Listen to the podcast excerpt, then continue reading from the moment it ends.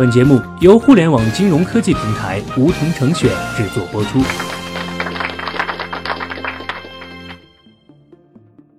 收听梧桐电台，掌握理财要领。现在注册并填写邀请码一二三四，还可免费获得一万元体验金哦。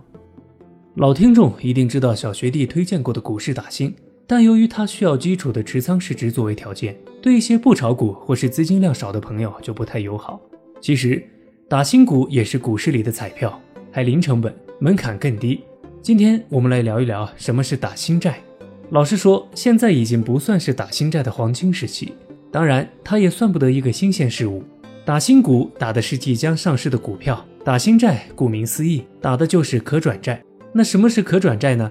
通俗点说，就是一种可以转换成上市公司股票的一种债券，一般约定时间是三到五年。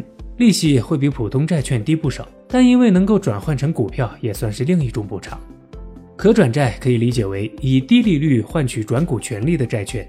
一般专业的可转债投资人会用这种方式持有自己看好的上市公司股票。那么打新债有没有风险呢？在进行一项新的投资前，我们都需要把其中的风险点分析清楚。而几乎任何投资从客观上来说都是有风险的。打新可转债的风险就从上市公司谈起吧。上市公司发行可转债是为了融资，而一家公司通过上市本身已经是一轮融资了。如果还想继续融资，可转债是目前而言上市公司比较青睐的一种渠道。它的债息很低，融资成本远远低于普通债券和银行贷款，转股的时间过程也比较长，不会一下子摊薄股本。上市公司可以利用这个时间差减轻其冲击力。对投资人而言，可转债本身对上市公司的要求不低，能够被批准的可转债也能间接反映上市公司的实力。同时，可转债本质上是一种债，它的特点就是到期保本付利息，所以它的风险等级是 R 二。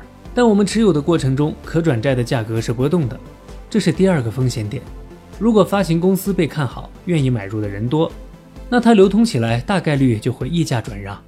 相反，如果发行公司不被看好，那流通过程中溢价降低，甚至会出现低于票面价值的情况。因此，可转债的风险主要还是在我们持有期间发行公司的情况和当下的市场行情。有上市就能一路高歌拿下百分之二十收益的情况，也有上市就破发，长时间回不到面值的情况。极端情况下，也有可能遭遇上市公司还不起债的情况。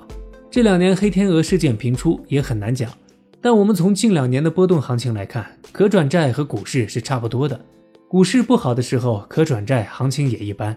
但好在可转债是到期保本的债券，亏也亏不到哪儿去，比股票的风险还是小一些。明白了打新债的风险，那打新债该怎么参与呢？打新债比打新股的门槛要低，打新股需要证券账户里有一定的持仓份额，打新债不需要，只要开通了证券账户就可以参与打新债了。并且是可以顶格申购的。顶格申购的意思是最高申购。一般我们申购的时候，界面会弹出来选择申购的数额，最大是一万张，每张一百元面值。所有人都是这样，并不管我们账户里有多少钱。一般来说，就算是运气最好的情况，顶格申购也就中个两三张，也就是两三千块钱。所以可以放心顶格申购。其他的操作都和打新股一样，在证券账户里申购打新，等待中签通知。如果中签，要记得及时交钱。十二个月内超过三次中签不缴款视为违约，将取消未来半年内的申购资格。同时，打新股的资格也会被取消。缴完款之后，打中的新债就会躺在我们的证券账户里，等待两到四周的时间，上市后就可以交易了。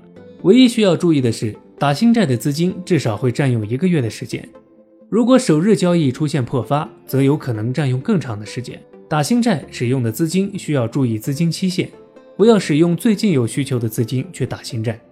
除了个别可转债上市当天可能出现破发的情况，大部分的可转债上市首日涨幅在百分之五到百分之二十之间，中一千就是一千元，那么收益大概是五十到两百左右。